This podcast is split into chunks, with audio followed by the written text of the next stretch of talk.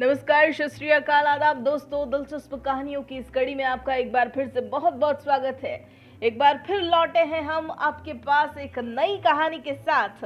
तो दोस्तों, आज की हमारी कहानी है एक ऐसे शख्स की, जिनकी आवाज़ का जादू रेडियो पर भी खूब छाया।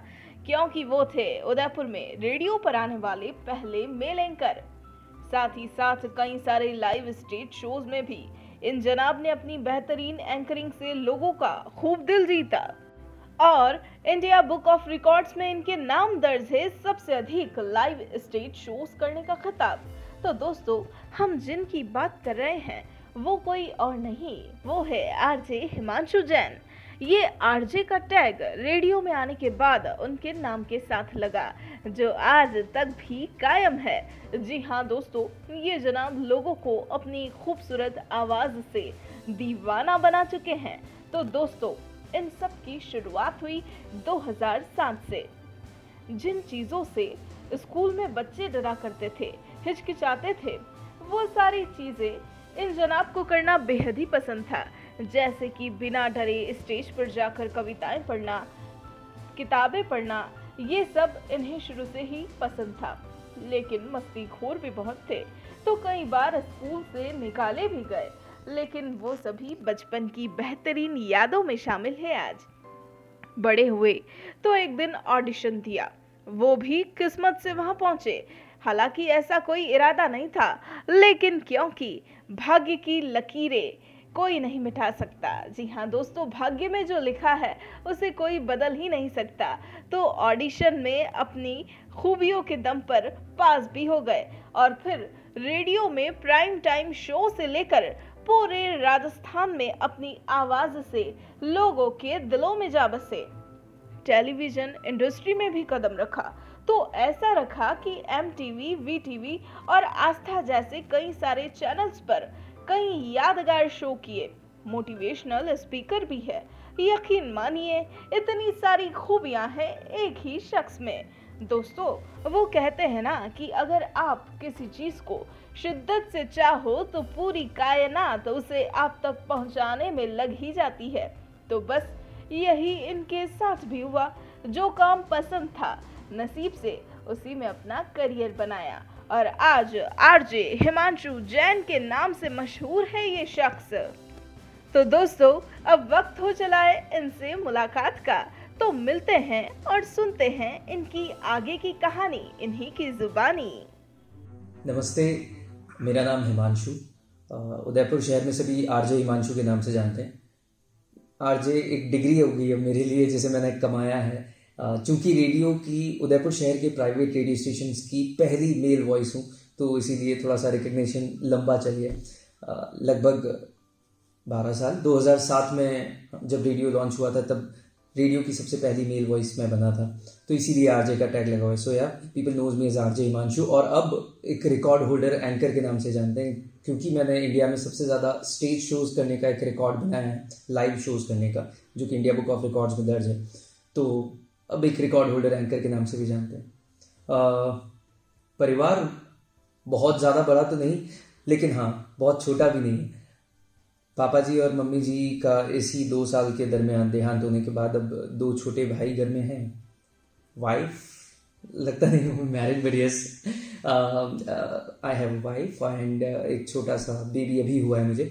So yes I am a father of a cute boy journey की अगर मैं बात करूँ तो जैसे सब, हर एक आम इंसान की जर्नी स्कूल से शुरू होती है। मेरी भी स्कूल से ही कहीं ना कहीं शुरू हुई। मुझे, मैं बड़ा शैतान सा स्कूल स्कूल में था। एक, दो, तीन, चार, पाँच पाँच स्कूल से निकाला गया। और फिर कॉलेज में धकेला गया हूँ। लेकिन उन चारों स्कूल्स में मुझे कभी भी, आज भी जो टीचर्स मिलते हैं, वो कभी भी ये नहीं कह सकते कि बदतमीज़ था। वो हमेशा ये कहेंगे, शैतान था। और जो टीचर्स मुझे कहते थे, तू कुछ नहीं कर सकता। वो टीचर्स आज बड़े प्राउड के साथ कहते ये हमारा बच्चा है। तो यस मैंने कभी भी हाँ शैतानी करी है मस्ती करी, लेकिन कभी भी ऐसा काम नहीं किया जिससे कि मम्मी पापा को शर्म का अनुभव हो। तो यस मैंने हर उस चीज़ में पार्टिसिपेट किया जहाँ से बच्चे भागा करते थे। फॉर एग्ज़ाम्पल स्टेज पर जाकर बोलना। फॉर एग्ज़ाम्पल पब्लिक के बीच में जाकर के किसी को कन्विंस करना। फॉर एग्ज़ाम्पल किसी लेटर को पढ़ना या रीडिंग करना इन सारी चीज़ों से आम तौर पर बच्चे दूर भागा करते थे और मुझे ये चीज़ें बड़ी अट्रैक्ट करती थी। रीज़न कहीं ना कहीं आ, मेरा मेरे अंदर का एक जो इंसान था उसे बड़ा पसंद था ये चीज़ें। और अंदर वाला बच्चा जो या इंसान जो है ना वो खुश रहता है तो बड़ा मज़ा आता है। मैं बस उसे खुश रखने की कोशिश करता था। मुझे नहीं पता ये टेक्निकली मैं क्या कर रहा हूँ लेकिन मुझे बड़ा मज़ा आता था। तो स्कूल में ये सारी चीज़ें, जिन्हें अब कल्चरल एक्टिविटीज़ कहा जाता है, उन सब में मैं इनडायरेक्टली ऐसे ही पार्टिसिपेट कर रहा था। पापा, मम्मी का बहुत सपोर्ट था। स्कूल में ये सारी चीज़ें एक्चुअली पढ़ाई के लिए तो सारे बच्चे आ रहे हैं और पढ़ाई में जब भी नंबर की बात आती है, एक या दो ही बच्चे शायद उसमें जीत पाते हैं, बाकी के सारे बच्चे एवरेज में चले जाते हैं। लेकिन जो बच्चे पढ़ाई में भी नहीं है एवरेज में भी नहीं है, वो बच्चे कहाँ? मैं उस लिस्ट में था। तो नंबर भले ही मेरे सौ में से नब्बे या सौ नहीं आते लेकिन मैं जब एक पोएम बोल देता था मैं जब स्टेज पर जाकर के कुछ बोल देता था तो सबको याद रहता था ये वही लड़का है। सो so यस yes, वहाँ से पहचान बनती गई और अपने स्कूल को मैंने कई सारे अवार्ड्स दिलवाए कई सारी जगहों पे नाम दिलवाया। तो हर स्कूल में मेरा रिकॉर्ड ऐसे तो बड़ा अच्छा था इसी वजह से मेरी जो शैतानियाँ थी उन्हें टॉलरेट कर दिया जाता था। बट स्टिल मस्ती तो मस्ती है अनुशासन तोड़ना हर जगह पे गलत है और मैं हमेशा इस चीज़ में आगे रहता था। कहीं ना कहीं उस चीज़ ने मेरी बहुत मदद करी कि मैं जो चीज़ के लिए मना किया जाता था, उससे आखिर अंदर है क्या? क्यूरोसिटी जो थी अंदर की, वो जानने की कोशिश करता था। उसमें क्या टैबू है, उसे नहीं करना और क्या? क्योंकि जब तक आप आगे जाएँगे नहीं, आपको पता ही नहीं चलेगा कि वहाँ पर क्या चीज़ है। यही देखने के लिए मैं वहाँ पर हर वो काम करता था जिसके लिए मना किया जाता था। अपनी लिमिट्स कभी क्रॉस नहीं करी और लिमिट में रह करके अपना हर काम किया। शायद एक रीज़न था। यहाँ से निकलने के बाद जब मैं कॉलेज में गया कॉलेज में भी ऐसा ही कुछ हुआ, मुझे उस कॉलेज से भी निकाल दिया गया और फिर मैं दूसरे कॉलेज में एडमिशन हुआ, इसी वजह से मेरा एक साल वहाँ पर ब्रेक हुआ। देखने की बात यह है कि मैंने जब भी कभी लाइफ में कोई इस तरह के चैलेंजेस आए थे, ये नहीं सोचा कि यार मैं किसी लायक नहीं मुझे हर जगह से निकाल दिया जाता है। मैं वहाँ पर कहीं ना कहीं इंस्पायर होता था कि मुझे निकालते टाइम पर भी वो ये कह रहे हैं कि तू बस ये चीज़ें कम कर दे, मज़ा आ जाएगा, तू हीरा है। बस गलत फहमी में जी रहा है। तो यस मैं अलग उस उस चीज़ को, जो मेरी पॉजिटिव चीज़ें थी, उन्हें मैं बढ़ाता गया एनहेंस करता गया, और शायद उसने मेरी बहुत मदद करी। कॉलेज के बाद में जब बच्चे इंटरव्यूज़ दे रहे थे जॉब के लिए, मैं जॉब पर कुछ लोगों को रख चुका था। मैंने प्रोमोटर की तरह अपना करियर शुरू किया था। बहुत कम लोग जानते हैं इस बात को कि मैं सौ रुपये रोज़ाना की मजदूरी पर काम किया करता था। दुकान थी, फादर साहब की मंडी के अंदर। फादर साहब चाहते थे कि मैं दुकान पर बैठूं। अच्छा इस दरमियान चूँकि मैं जैन हूँ और बनिए वाला वो टैग लगा हुआ है तो व्यापार तो अंदर खून में। तो मुझे कोई भी फादर साहब अगर काम देते थे तो मैं उस काम में प्रॉफिट निकालना जानता था कि ऐसे नहीं तो ऐसे निकाल देंगे। ये गणित जो थी ना, ये मेरी बहुत काम आई। कॉलेज छोड़ने के बाद में मुझे जो पॉकेट मनी नहीं मिला करती थी फादर से उसको जुगाड़ के लिए पापा जो काम कहते थे, मैं उसे अच्छे नहीं, बहुत अच्छे तरीके से करने की कोशिश करता था कि पापा ने, अगर मुझे दो रुपए का कमिटमेंट किया तो पापा से पाँच रुपए कैसे ले लें और वो चीज़ मुझे कहीं ना कहीं बहुत मदद कर रही मैंने काम को बेहतर तरीके से करना सीख लिया था। जो भी काम मुझे दिया गया, उसे सिर्फ़ काम की तरह नहीं करना, उसे बहुत अच्छे तरीके से करना है। ये मैं सीख गया था। इसका रिवॉर्ड अच्छा मिलेगा अगर मैंने इसे बेहतर तरीके से किया। तो सूरज पोल पे, दिल्ली गेट पे, राखी की दुकान लगाता था यू नो होली की दुकान लगाता था, ऐसे छोटी छोटी चीज़ों की दुकानें लगाता था और फादर को ये प्रूव करके दिखाता था, देखो पापा, मैंने ये करके दिखाया। And that was something I was enjoying पर मुझे नहीं पता ये मेरे अंदर एक बिजनेसमैन बड़ा हो रहा है आर्टिस्ट के साथ साथ में। तो चूँकि बोलना मुझे पसंद था कट टू व्यापार मेरे अंदर था कट टू जब दोनों चीज़ें अंदर मिल गई तो ये पैकेज बड़ा अच्छा था, जो कि किसी कस्टमर से बात करने में बड़ा मज़ा आता था और कस्टमर को मुझसे बात करने में मज़ा आता था। शायद ये चीज़ें आगे बढ़ती गई। मेरा लोगों से बात करने का डर एक खुल गया।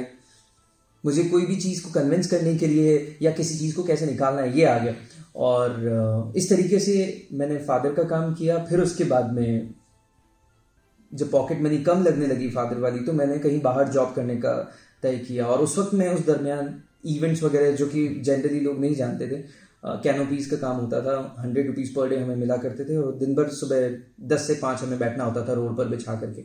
मैं वो बैठा करता था और मेरे लिए वो पैसा अच्छा था। लेकिन धीरे धीरे जैसा मैंने आपको पहले बताया कि मैं हर चीज़ की तह तक जाने में विश्वास रखता था तो मुझे लगता था कि आखिर ऐसा क्या होता है? इसके अंदर कि मुझे सौ रुपये मिल रहे हैं और मुझे सौ रुपये मिल रहे हैं तो सामने वाले को भी कुछ तो मिल ही रहा होगा।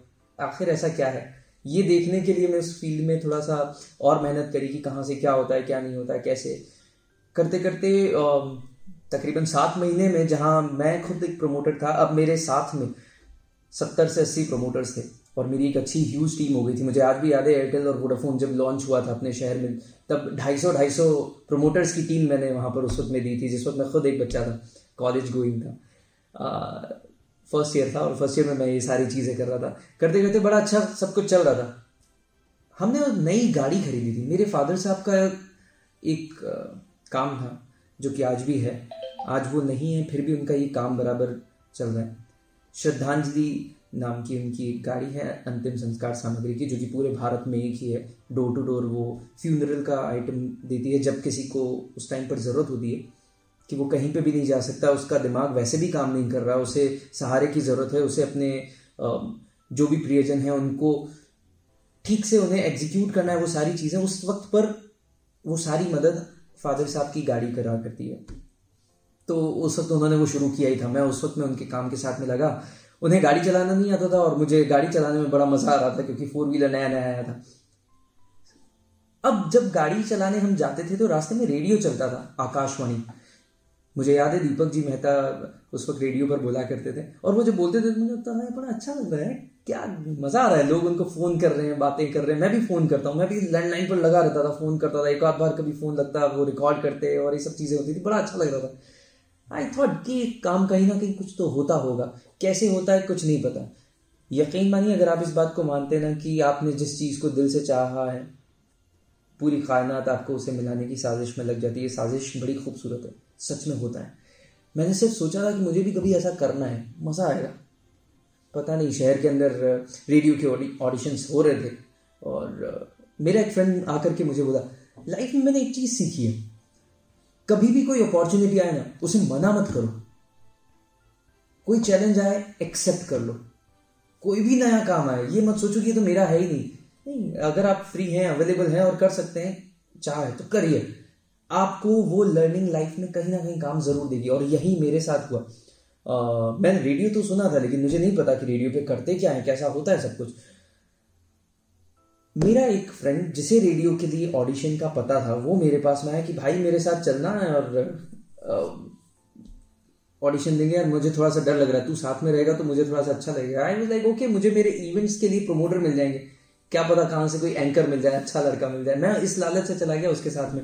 और वहाँ जाने के बाद में जब ऑडिशन हो रहे थे, उसका बहुत देर तक नंबर नहीं आया। और चूँकि मुझे लोगों से बात करना अच्छा लगता था, मुझे ये सारी चीज़ें करना अच्छा लगता था तो वहाँ पर जो एक मैम घूम रही थी, मैंने उनसे जाकर के बात करी और उनसे थोड़ी सी हॉट टॉक हो गई कि ये कोई इजी गेम नहीं है, अगर इतना है तो तुम खुद ऑडिशन दे के बताओ। इतने सारे लोगों के बीच में जहाँ मैं अपनी इज़्ज़त बना चुका था, उन्होंने इन सब के बीच में मुझे डांट दिया। मैंने कहा, ठीक है, ले लो ऑडिशन एंड मुझे ऑडिशन के लिए अंदर बुला लिया गया सडनली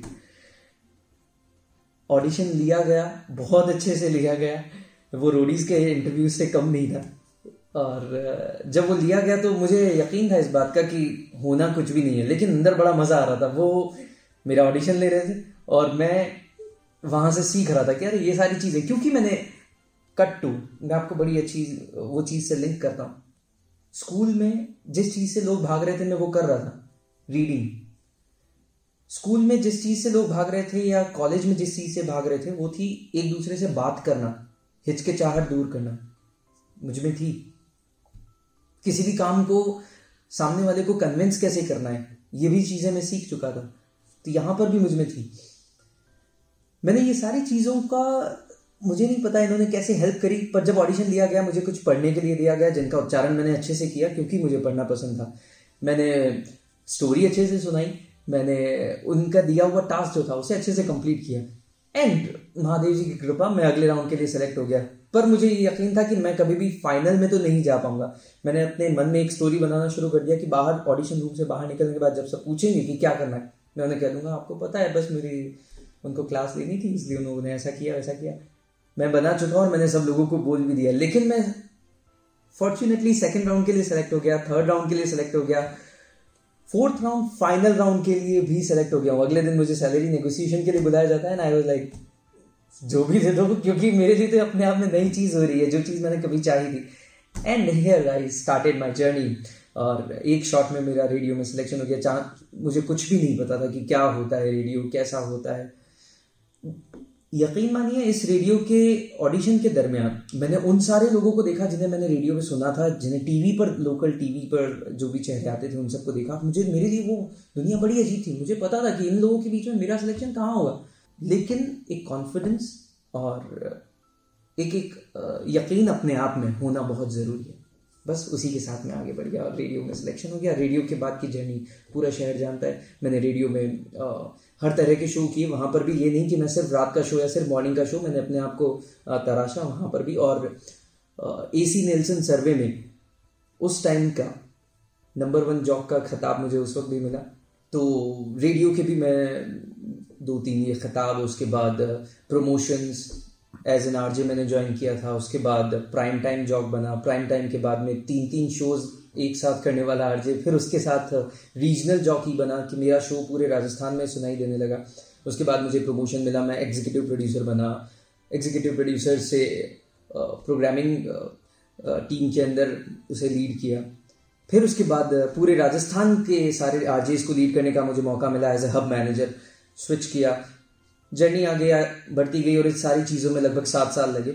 सात साल के बाद लगा कि अब रेडियो शायद बहुत हो गया, मुझे अपने आप को और एक्सप्लोर करना चाहिए। इंसान को जब अपने आप से लगे ना कि वो अपने काम में बेमानी कर रहा है अच्छा नहीं कर रहा है तो उसे उस वक्त छोड़ देना चाहिए। ना कि उसे स्ट्रेच करना चाहिए खींचना चाहिए। मेरे साथ भी कुछ ऐसा था कि अब लगने लगा क्रिएटिविटी अब शायद खत्म हो रही है। मैं अपनी बातों को रिपीट करने लग गया हूँ या मेरे जोक्स रिपीट होने लग गए या सामने वाला मेरे जोक को गैस करने लग गया कि इसके बाद में क्या होगा। तो वहाँ पे सस्पेंस खत्म हो जाता है और जब सस्पेंस खत्म हो जाता है तो वो फ़िल्में अक्सर डूब जाया करती है। तो मैंने डूबने से पहले अपनी फ़िल्म को वहीं पर बंद कर दिया और मैं टीवी की तरफ़ रुख कर गया। फिर टीवी वगैरह M T V V T V इनके लिए कुछ काम किए, कुछ प्रोजेक्ट्स किए। आस्था चैनल के लिए भी मैंने काम किया और एक्सप्लोर किया। एंड उसके बाद मैं एंकरिंग की तरफ़ रुख किया, अपने शहर वापस लौट आया। और यहाँ एंकरिंग में भी बेहतर करने की एक इच्छा से एक रिकॉर्ड कायम किया। और इंडिया में सबसे ज़्यादा स्टेज शोज़ करने का एक रिकॉर्ड सेट किया, जो कि इंडिया बुक ऑफ़ रिकॉर्ड्स में 2019 में दर्ज है। मुझे याद है चूँकि रेडियो के लिए हम नए थे और हमारे लिए रेडियो नया था इस उदयपुर शहर के अंदर, हमने कभी किसी आरजे को नहीं सुना था कि प्राइवेट रेडियो स्टेशन पर किस तरीके से बोलते हैं। हमारे लिए वही था कि नमस्कार, आप सभी का स्वागत है आज के इस कार्यक्रम में, जहाँ पर आप सुनेंगे गीत माला काइंड ऑफ़ लेकिन, अब जिस रेडियो में मैं काम करने वाला था जिस वर्ल्ड की मैं तैयारी कर रहा था, वहाँ पर तो हाय गुड मॉर्निंग नमस्ते, मेरा नाम है हिमांशु और आप सुन रहे हो सलाम उदयपुर। सलाम उदयपुर की आज इस मॉर्निंग में आप लोगों के लिए सबसे खास बात क्या है? आज पेपर में ये ये खबर आई है। दोनों में बड़ा ज़मीन आसमान का फ़र्क था। एक के ज़िंदगी में, शब्दों में, बातों में ठहराव था और एक के लगाम के साथ में रेस चले जा रही थी। गाड़ी भागे जा रही थी। दोनों में बहुत अंतर था। हमें पता भी नहीं था कि कंटेंट क्या होता है उसके अंदर आ, क्या चीज़ों को बोला जाता है क्या नहीं कैसे बोलता है आरजे? उसकी लाइफ क्या होती है लिंक क्या होता है हमें कुछ नहीं पता था। सो so, थोड़ा सा टफ चल रहा था। इस दरमियान हमें जब ट्रेनिंग के लिए भेजा गया हमारे सीनियर आरजेस के पास में बड़े शहर के अंदर तो वो सारी चकाचौंध देख करके थोड़े से घबरा गए। फिर उसके बाद जब ट्रेनिंग चल रही थी हम लोगों के लिंक सुने जाते थे। मुझे याद है मुझे आ, मैं दूसरों को देख के ना मैं क्या इनफैक्ट मेरी पूरी टीम ऑलमोस्ट सब लोग क्योंकि पूरे राजस्थान के जितने भी आरजेस चुने गए थे, वो सारे लोग वहाँ पर आए थे और वो उन सीनियर आरजेस के सामने जब बैठा करते थे और बड़े लोग जो हमारे, जिन्होंने ऑडिशन दिए थे, वो जब हमें सुना करते थे, बड़ा डर होता था कि कैसे बोलेंगे? हमने गलत बोल दिया तो ये बोला तो और उनके सवाल होते थे कि ये तुमने क्यों बोला? इसके पीछे लॉजिक क्या है? क्यों तुम्हारे पास में वो पैंतालीस सेकेंड इन्वेस्ट करके सामने वाला रेडियो पर सुने? ऐसी क्या बात तुम बोल रहे हो? बड़ा चैलेंज होता था, मैं आता भी नहीं था। मुझे याद है, हम लोग रो दिया करते थे रात रात को, जब होटल के रूम में वापस जाते थे, रो देते थे कि कहाँ गलत जगह फंस गए, हम तो जा रहे हैं वापस एंड ऑल उस वक्त पर मैं भी ये कर सकता था कि उन सर को मेरी क्लास लेनी है, इस वजह से वो मेरी ज़्यादा खिंचाई कर रहे हैं। उनको वो बंदा पसंद है, इसके लिए वो उसके साथ में अच्छा बिहेव कर रहे हैं और मेरे साथ में मिसबिहेव कर रहे हैं। या उसकी तो हर बात अच्छी लग रही है, लेकिन मेरी हर बात बुरी लग रही है। यही बात अगर मैं बोल रहा हूँ तो उन्हें अच्छा नहीं लग रहा। सोच सकता था। लेकिन यहाँ पर ना वही पुरानी वाली चीज़ है कि नहीं हमें बेहतर करना है। हम में कहाँ कमी है? ये चीज़ मैंने जब ऑब्ज़र्व करी तो मैंने उन चीज़ों पर वर्क किया और मुझे पता चला कि कहीं ना कहीं डिलीवरी में प्रॉब्लम है।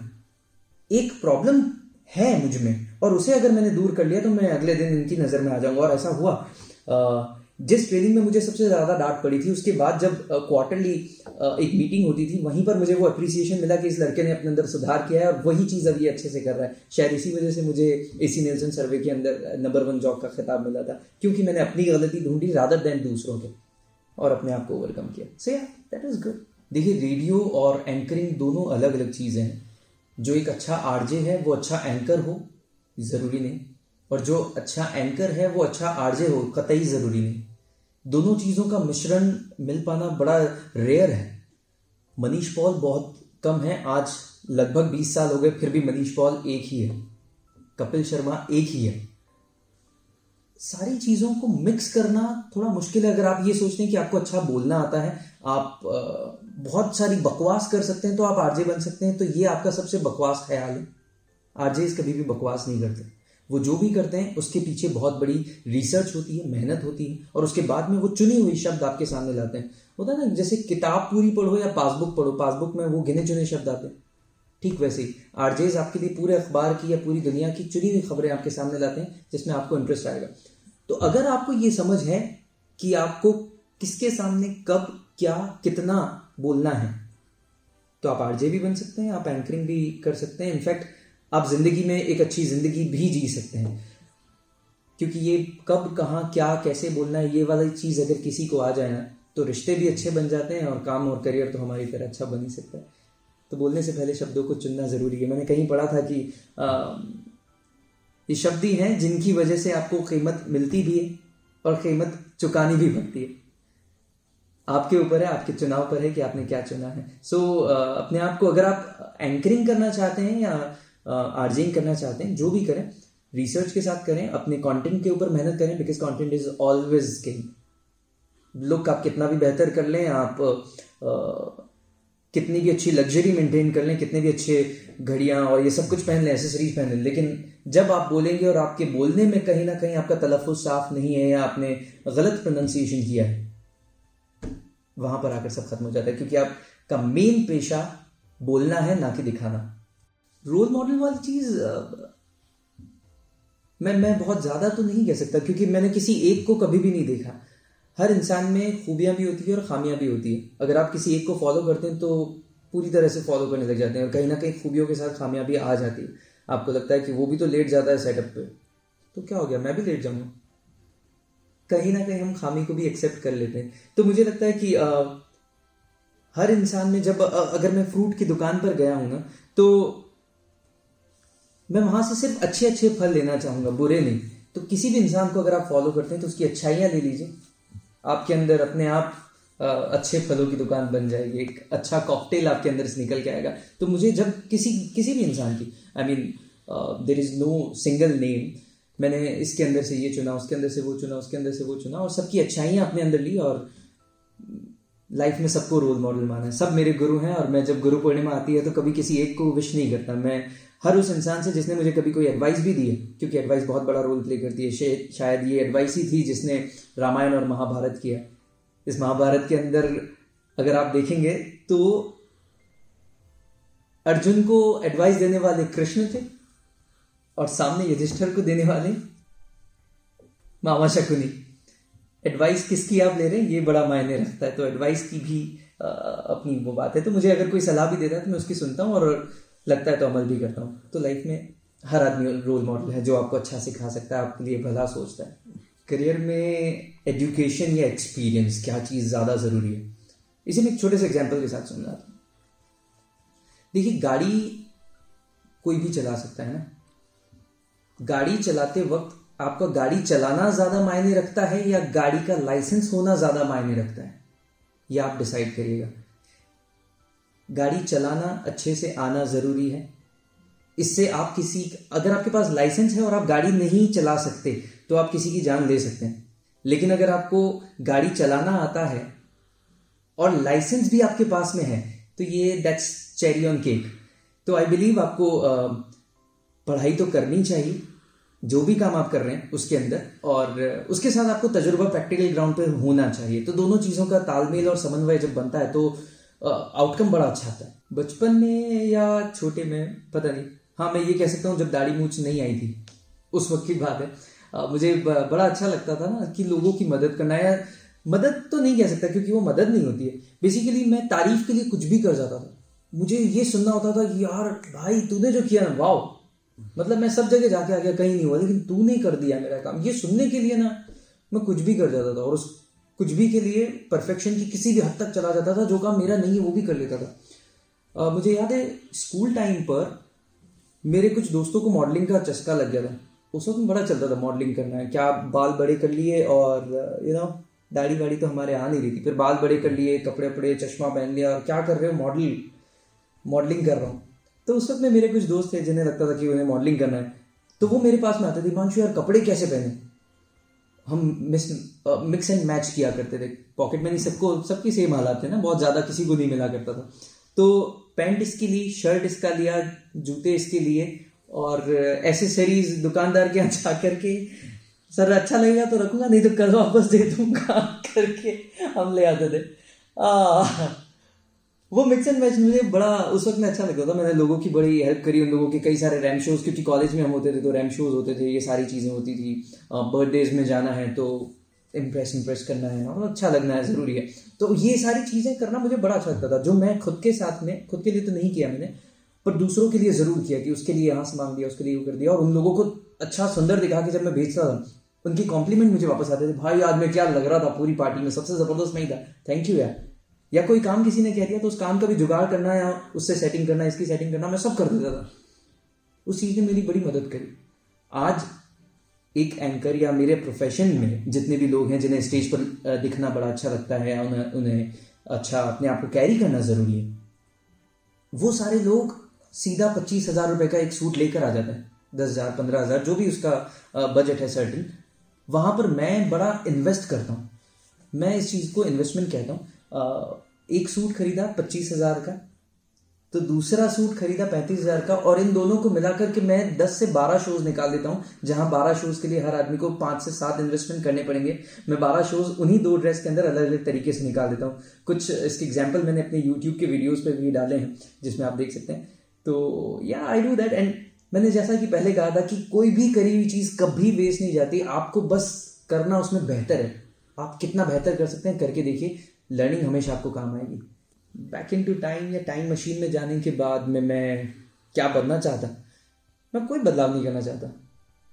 ऑनेस्टली स्पीकिंग मैंने बहुत सारे लोगों को सुना है या देखा है, वो लोगों का गोल होता है, जो बचपन से सेट होता है कि मुझे ये बनना है। और वक्त या हालात जब भी आते हैं, उनके गोल बदल जाते हैं। और फिर वो डिप्रेशन में चले जाते हैं, यार, मुझे ये करना था, मैं ये कहाँ आ गया? पापा ने भी पैसा नहीं दिया, वरना मैं भी बिज़नेस कर देता। या, वक्त में अगर ऐसी बदलाव नहीं होता तो आज मैं भी यहाँ कर रहा होता, तेरे भाई ने ये कर लिया होता, या मुझे तो ये करना था, लेकिन मजबूरी में ये कर रहा हूँ। ये सारे उन्हीं लोगों के जवाब होते हैं, जिन्होंने गोल सेट कर लिए हैं, जिन्होंने सब कुछ सेट कर लिया मेरे लिए कुछ भी नहीं था, क्योंकि जिन लोगों का मेरा मानना है कि जो लोग गोल सेट कर लेते हैं, मंजिल सेट कर लेते हैं मंजिल मिलने के बाद में सेटिस्फाई हो जाते हैं सेटिस्फाइड ज़िंदगी बड़ी खराब होती है। तो मैं कभी भी अपने आप को खुला रखा। जो भी आ रहा है, उसे करना है, लेकिन उसे बेहतर करना है। जब तक उसे बेहतर नहीं कर दिया, सामने वाले से कॉम्प्लीमेंट नहीं सुन लिया, तब तक उस काम को मैं करता रहता था। तो देर वॉज़ नो गोल मैं कुछ भी करना चाहता था, बस ये चाहता था कि मेरी तारीफ़ हो और सामने वाले को मेरी इंपॉर्टेंस फील होनी चाहिए, जो मैं आज तक कर रहा हूँ और अपने हर काम में कर रहा हूँ। Covid time I believe life का बहुत अच्छा टाइम निकला। देखिए, अगर इसके फैमिली लॉस यस किसी की ज़िंदगी चला जाना, ये तो कभी भी अच्छा नहीं है। तो मैं इस चीज़ को अगर असाइड कर देता हूँ तो कोविड टाइम एक ऐसा था, जैसे मैं फिर से दोहराना चाहूँगा। आई नो आपको ऑकवर्ड लगेगा, लेकिन मैं नहीं चाहता कि किसी की ज़िंदगी का लॉस हो या किसी के काम का लॉस हो, लेकिन इन दोनों चीज़ों को अगर हटा दें तो ये मैं फिर से रिपीट करना चाहूँगा, अगर मेरे हाथ में पावर हो। क्योंकि इस दौर में ना, हमने बहुत सारी नई चीज़ें देखी, हम बैक टू द रूट्स हुए। इस पर बड़े सारे बड़े बड़े डिस्कशन मेरे फ्रेंड्स के साथ में हुए कि यार ये हो गया, वो हो गया, फलाना ढिमकाना लेकिन आई बिलीव हम अपनी संस्कृति की तरफ़ और मैं अपने कल्चर का बड़ा रिस्पेक्ट करता हूँ। Though I know how to speak in English I I know how to how to convey a message in English और in some other language but still I feel Hindi is the best language क्योंकि आप कितनी भी अंग्रेज़ी फ़िल्में देख लो सपने आपको हिंदी में ही आएँगे। अगर आप आ, ये सारी चीज़ें कर पाए कि अपनी संस्कृति से अपने अपने कल्चर से जुड़ पाए तो हर वो काम करना चाहिए। इस दौरान हमने सीखा कि जूते बाहर ही खोल कर आना है। जो हमारी मम्मी कहती थी या दादाजी कहते थे कि जूते घर के बाहर होने चाहिए हम उसे मॉडर्नाइजेशन के तौर पर अंदर ले आते थे कि क्या हो गया इसमें कौन सा कुछ हो गया? किचन में ले जाते थे। क्या हो गया? जूते घर में पहन के नहीं आ सकते हैं। कहीं ना कहीं इस कोविड ने हमें ये चीज़ सिखा दी कि आपको ये बाहर रखना है। हाथ धोने के लिए हमें बचपन से कोई नई बात नहीं थी कि हाथ धो करके खाना खाना चाहिए। हमने किया। ये नई बात नहीं थी कि आ, आपको रोज़ाना नहाना चाहिए। लेकिन कोविड ने हमें सिखा दिया। ये कोई नई बात नहीं थी कि हमें अपने बड़ों के साथ में थोड़ा सा वक्त गुजारना चाहिए फैमिली के साथ वक्त गुजारना चाहिए। क्या ये सब नया था? नहीं। लेकिन हम मॉडर्नाइजेशन के उस दौर में सारी चीज़ें भूलते जा रहे थे। हमें वो वेस्टर्न कल्चर बड़ा अच्छा लग रहा था। और कहीं मैंने पढ़ा था कि याद रखिए, जब भी सूरज पश्चिम में जाता है, वो डूबता ही है। तो उस पश्चिम, उस पाश्चात्य संस्कृति की तरफ़ हम बढ़ रहे थे। तो कहीं ना कहीं प्रकृति ने एक झटके में हमें सब कुछ सिखा दिया।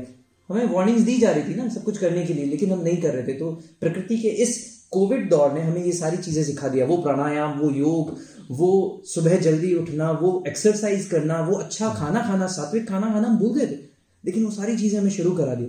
तो आई बिलीव ये टाइम बड़ा अच्छा निकला।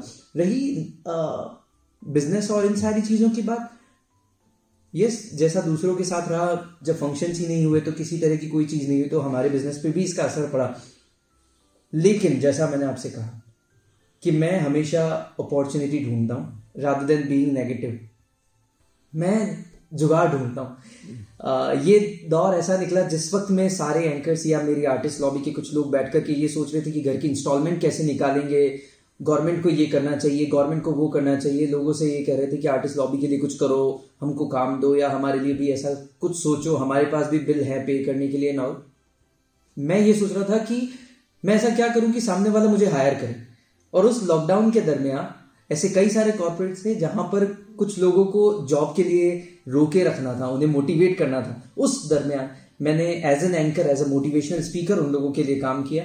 उस दरमियान मैंने कुछ शोज़ ऑनलाइन होस्ट किए और वहाँ से मेरा तजर्बा बढ़ा कि आ, इस शहर में जब किसी को ऑनलाइन शो के लिए अप्रोच किया जाता था तो नंबर मेरे ही पास में आता था। घूम फिर के वो इंक्वायरी मेरे ही पास आती थी और मैंने वो सारा सेटअप अपने घर पे एक स्टूडियो बना दिया एंड ऑल अब मैं वो ऑनलाइन अब तक जो ऑफलाइन शोज़ किया करता था मैं ऑनलाइन शोज़ भी करने लग गया। मैंने इनिशियली कुछ फ्री शोज़ किए जो कि इंस्टाग्राम वगैरह पे थे, लेकिन होते होते यस जब आप काम करने लग जाते हैं ना तो आपके पास में होता है। ना कि आप राधा दिन अब आप ये सोच के बहाना बना करके बैठ जाए कि यार, भीड़ ही नहीं हो रही है, इकट्ठा ही नहीं हो रहा, कुछ इवेंट्स ही नहीं हो रहे तो कहाँ से काम आएगा? नहीं। काम कहता है पहले तू कुछ कर फिर मैं तेरे पास आऊँगा। लक्ष्मी कहती है ना पहले तू कर मैं आऊँगा। और कुछ लोग कहते हैं कि लक्ष्मी हो तो हम काम करें। So yeah I am the second one अब एंकरिंग uh, को कुछ लोग पार्ट टाइम जॉब मानते हैं कि मैं दिन में जॉब करूँगा और शाम को मेरे शौक को पूरा करूँगा। लेकिन मेरे लिए फुल टाइम बिज़नेस यही है और ये मेरा शौक कम बिज़नेस है।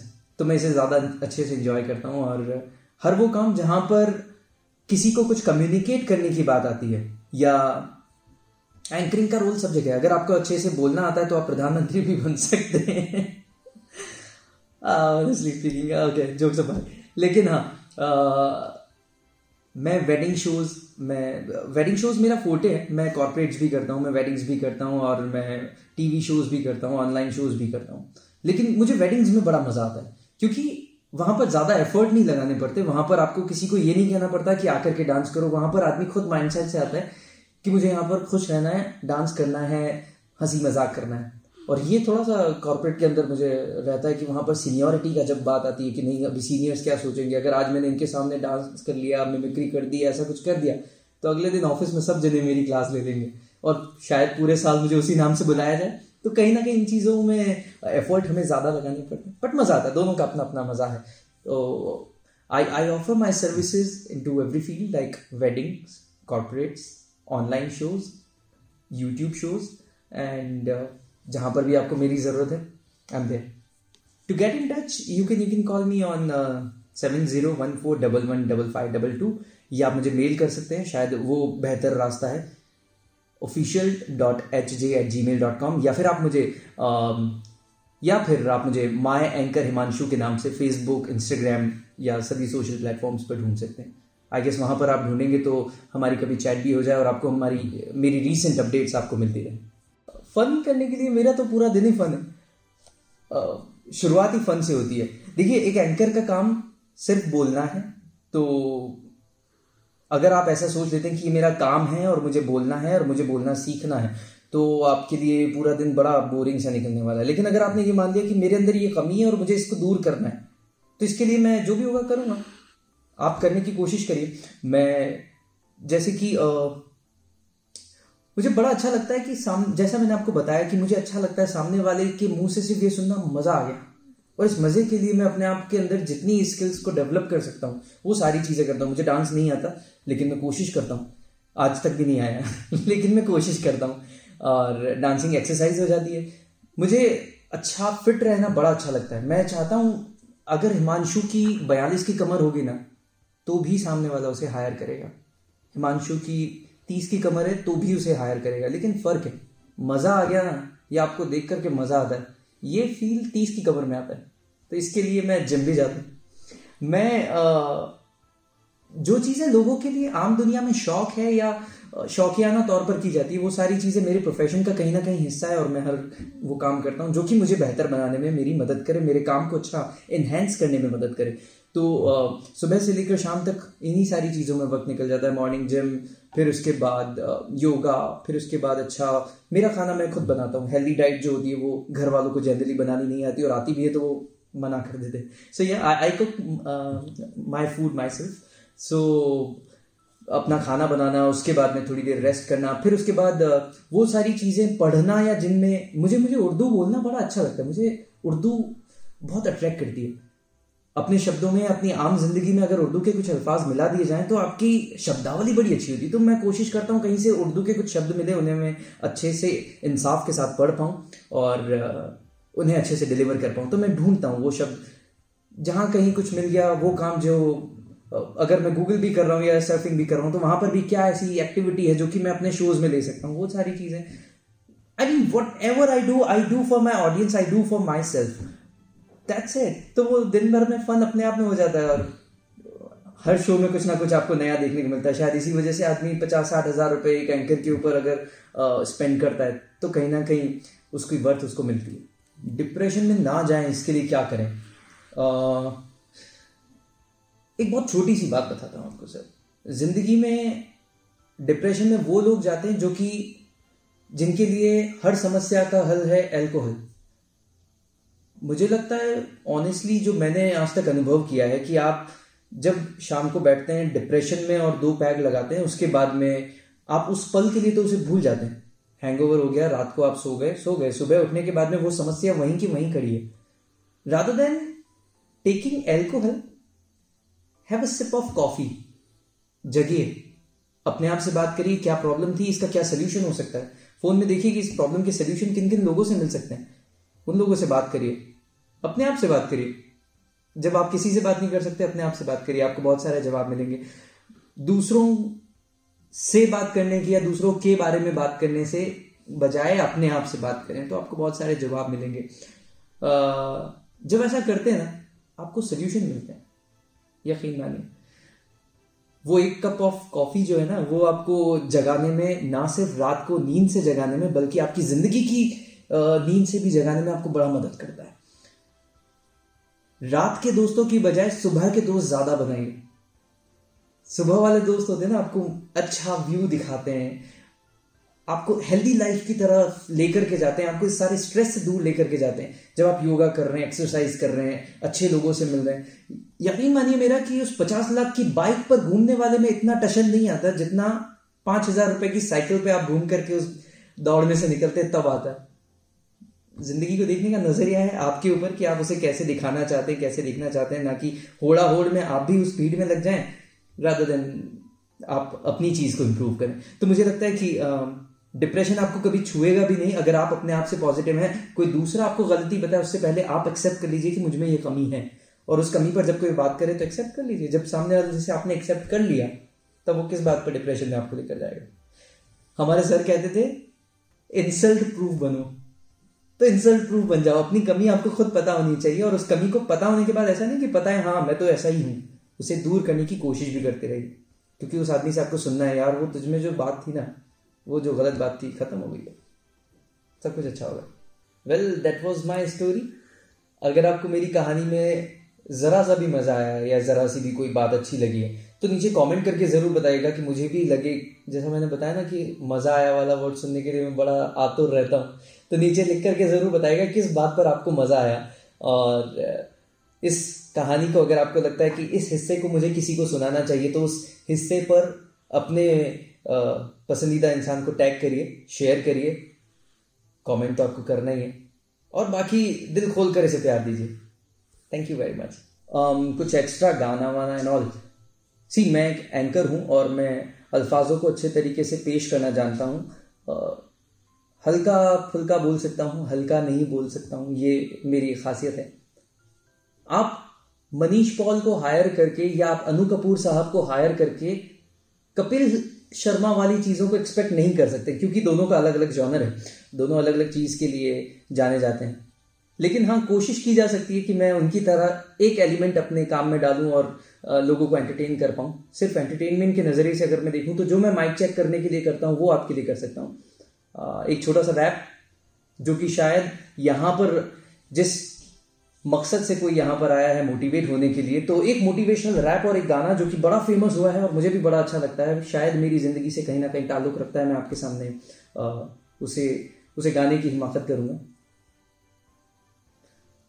मेरा भी कोई रोल मॉडल नहीं था, मेरी भी पूरी पिछली सात या दस पुश्तों में देखूँ कोई एंकर नहीं था। बावजूद उसके इस लड़के ने काम किया है और सबके सामने है।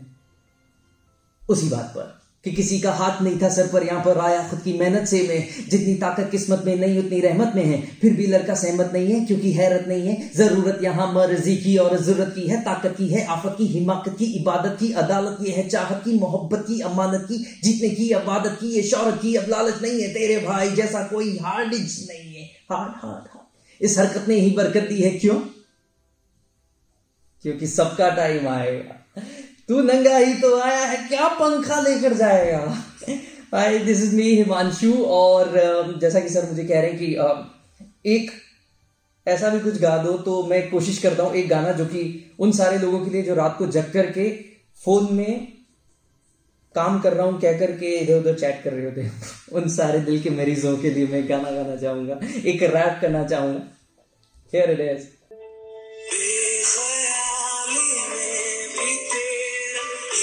सुनो, तुम्हारे लिए। आज नहीं तो कल गाओगे कैसे, ऐसे?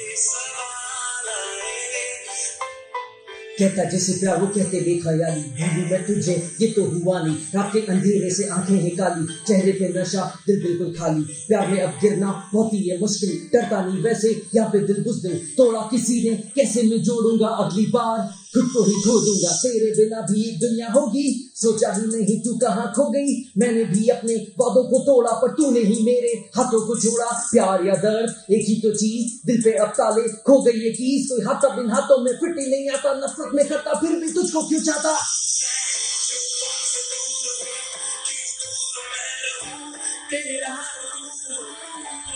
वो फिफ्टी परसेंट प्यार हो जाता है ना? जो सिर्फ़ आपको हुआ है सामने वाले के लिए उन्हीं के लिए। मेरी आँखों में नमी नफरत तो प्यार की एक ही हो गई ज़मीन में मैं डूबा जैसे या तो ऊपर वाला खेल रहा है जुआ। काश टाइम मशीन होती मेरे पास, वापस जाके बदल देता मेरा अपने अंदाज या तेरे अल्फाज, या फिर कभी नहीं करता तेरी तलाश क्योंकि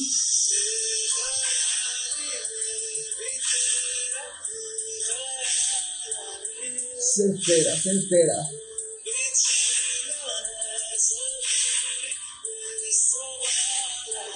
जाने क्यों? खफा होने लगा खुद से, नफरत होने लगी खुद से। अगर देखा पीछे कहीं, कभी ना मिलना तो मुझसे। खफा होने लगा खुद से, नफरत होने लगी खुद से अगर देखा तुझे कहीं यस यादें हैं जुबानी तेरा कुर्बानी आँखें हैं जुबानी गहरा क्यों ना पानी सुन मेरी जुबानी तू ही मेरी रानी पर अब मैं अकेली अधूरी कहानी गलती ये किसकी शायद प्यार की पहली बार वाले इजहार की क्या करूँ ये दिल डरता है यार इसे भी कहते हैं एक तरफा प्यार यादें वो बातें वो अकेली रातें अब कैसे पलटाते जब तुझको ही चाहते अब सब कुछ हटा दे और मुझको बता दे हर जगह जाते तो तुझको क्यों पाते मुझे तो ये सब अब लिखना भी नहीं है आँखें बंद करूँ कुछ दिखता भी नहीं है पर दिल के इतने टुकड़े हो चुके नीलामी पे डालो दिल को तो बिकना भी नहीं है।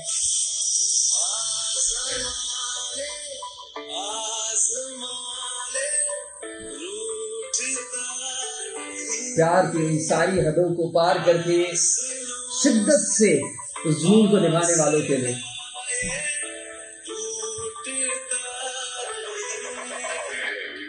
Love you all keep blessing me keep loving me my anchor Himanshu के नाम से मेरा पेज है, मुझे लाइक करके अपने कमेंट ज़रूर बताइएगा। थैंक यू दोस्तों, आपको अगर हमारी कहानी पसंद आई हो तो आप हमें पॉडकास्ट पर ज़रूर फॉलो करें लाइक करें और तुरंत ही सब्सक्राइब करें। और अगर आप हमसे जुड़ना चाहते हैं और अपनी कहानी को भी बयां करना चाहते हैं तो हमारा मेल आईडी है support at the rate W O R K M O B Workmob dot com नमस्कार।